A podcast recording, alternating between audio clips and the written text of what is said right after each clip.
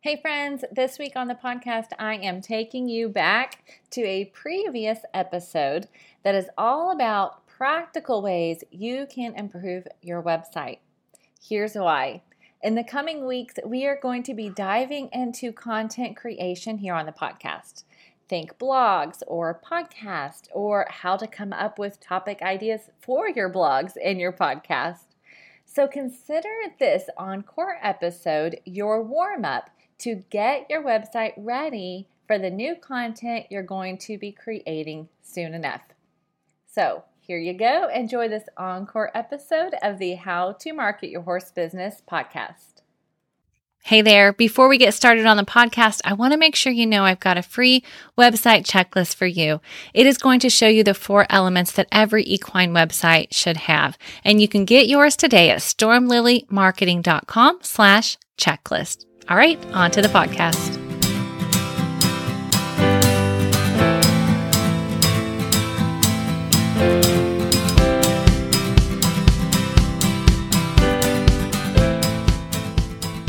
Hey, friends, welcome to the How to Market Your Horse Business podcast. I am so glad that you're here with me today.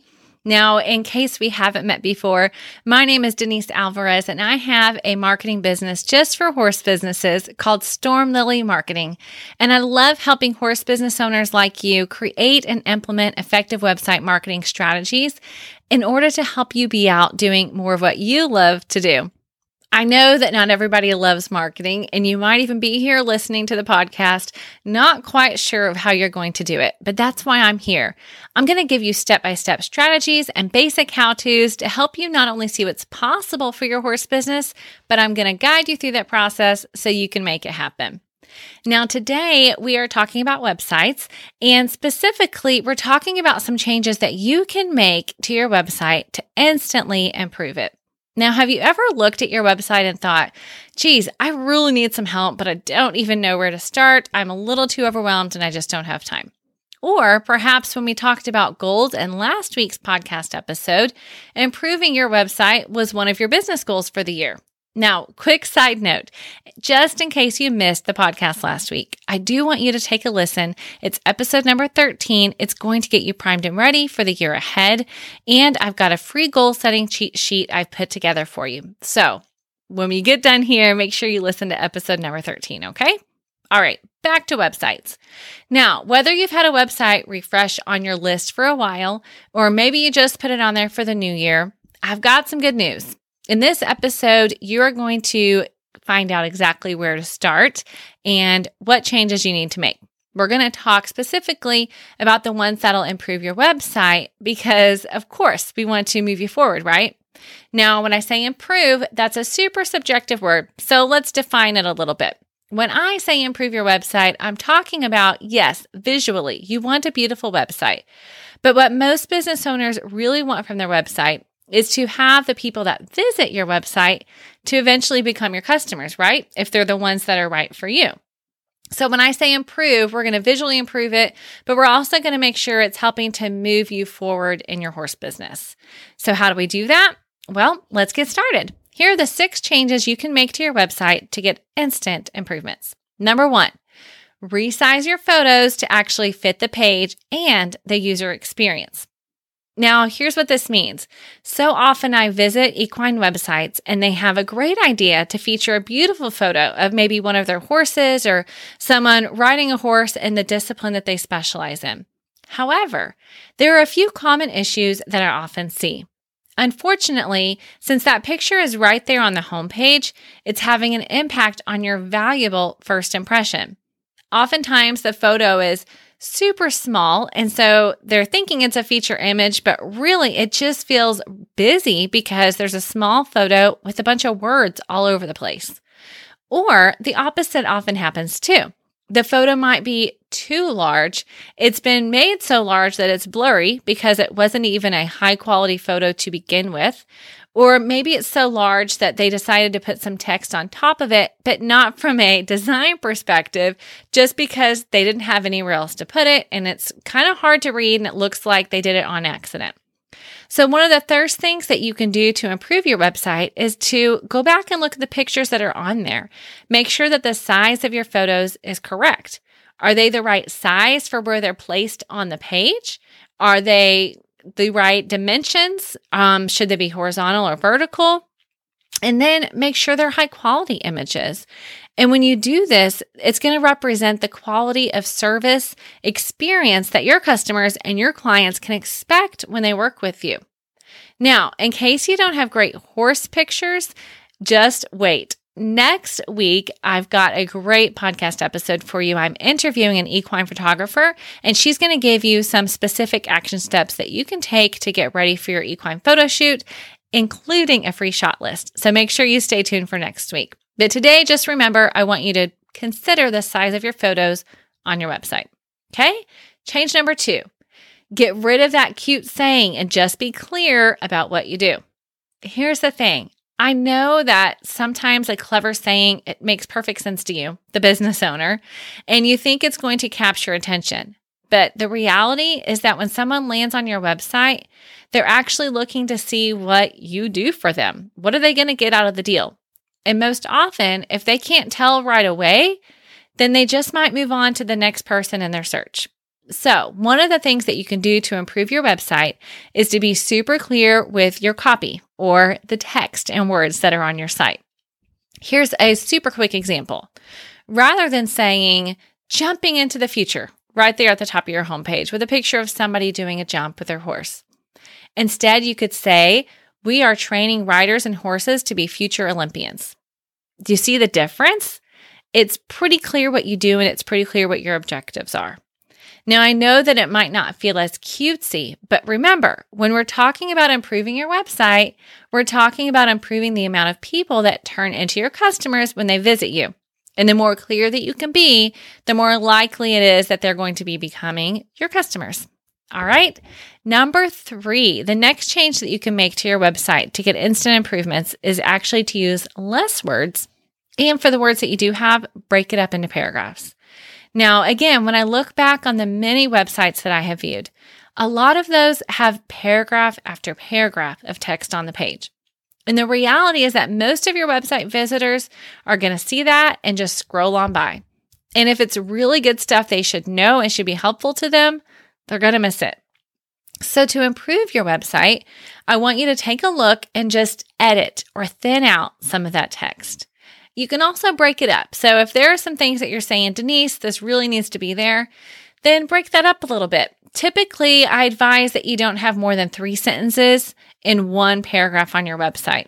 One of those reasons is that almost half, or sometimes more than half, of your website traffic is actually going to be on a mobile device. So those three sentences can actually look pretty long on your phone. And when you get to more than three, then they might just see a bunch of text and it doesn't even look like a paragraph. Now, the other thing you can do to help break up your text is to use some subheadings.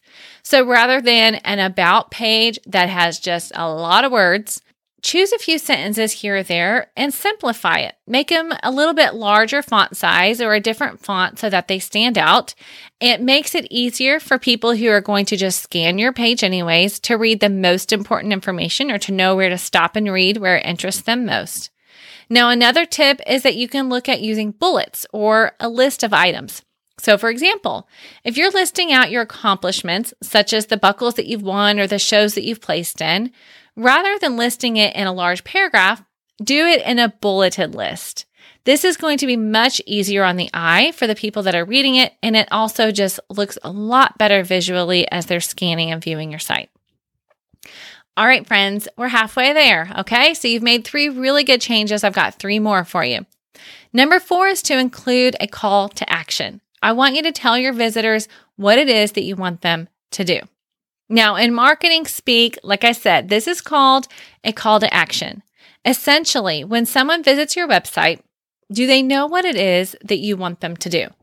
Are you wanting them to call you and set up a consultation? Do you want them to sign a contract, perhaps for a breeding, or maybe you want them to call you about their horse's problem? Whatever it is, you need to be super clear about the action that you want them to take on your website. One of the most common ways that you can do that is with a button. Oftentimes you're going to see a button at the top right of a website. And there's a reason for that. Marketers and researchers have actually studied the way that people's eyes move across the screen, especially on websites. And they typically move from left to right, although they'll sometimes scan. And almost always, the top right corner is the attention grabbing spot. So you want to make the most of that. And that's often why you'll see a button there with a specific call to action, such as call today or schedule an appointment. So if you want to make a quick improvement to your website, take a look at it and see if you've got any calls to action. Is it clear what they should be doing? And if not, it should be pretty easy for you to add a few to your homepage, at least. Although ideally, every page will include some way for them to take action with you. Okay, on to number five. I want you to include your contact information. Now, before you say, Denise, seriously, isn't this a given? I can't tell you how many websites I've been on just as a customer and have been frustrated because I can't figure out how in the world to get in touch to ask a simple question. There's nothing that will frustrate your potential customers more than when they land on your website and they want to inquire, but they can't even figure out how to get in touch with you. So, to improve your website, take a look and make sure that it's easy to get in touch. Do you have a super simple contact form that they can fill out? Is there a phone number or an email address they can get in touch with you by? I can tell you one thing about contact forms, by the way. Oftentimes, people will include a contact form and then no phone number or email in order to filter those things out. And I get that. But here's the thing in these days of digital marketing or online marketing and a lack of personal relationships, oftentimes when we land on someone's website, I've noticed that some people are weary of a business if there's just a contact form but no other means to get in touch. They start to wonder if there's really a person there behind the business that's going to respond to them. So, if you can, personalize that contact form a little bit and even include some text on the page that assures them that when you get the contact form, they'll hear back from you within a certain number of days or hours. Do what's reasonable for you, but make sure you're exhibiting a high level of care for your customers too. It's going to let them know they're talking to a real person and that you really will be following up with them. Okay, friends, we've made it to number six, and here is the next change I want you to make. If you're not already, start collecting email addresses. Now, you know how I feel about using email as a part of your marketing plan.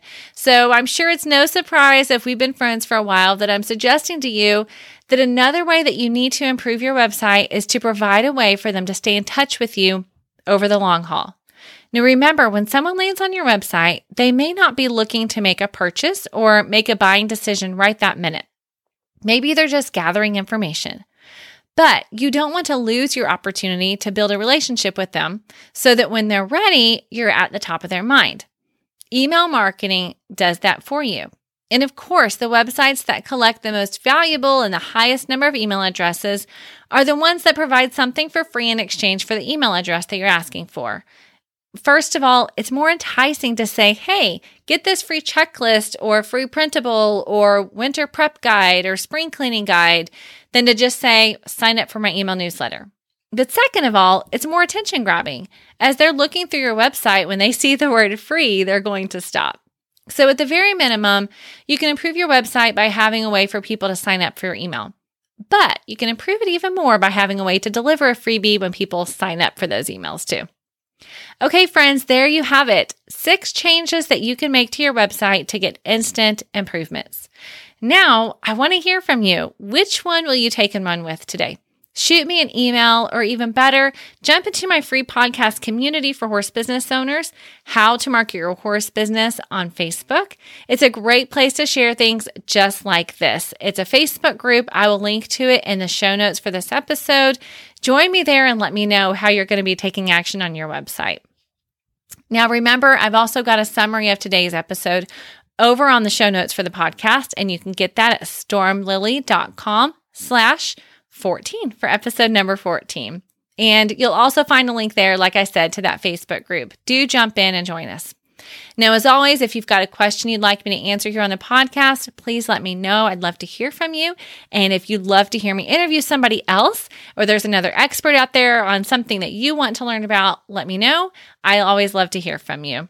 Now, remember, you can get notified when a new episode is available by subscribing to this podcast in your favorite listening app, whether it's Apple Podcast, Google Podcast, Spotify, Stitcher. You get the idea. And of course, if we're email friends, then I will send you a quick note each week just to let you know that I've got a new episode out there. You can sign up for that over at stormlilymarketing.com on the podcast page. Okay, friends, that's all I've got today. I am so grateful that you're here with me. I can't wait to hear about the changes you're going to make and especially the improvements you're going to experience on your website from today's episode. I will see you next week, friends.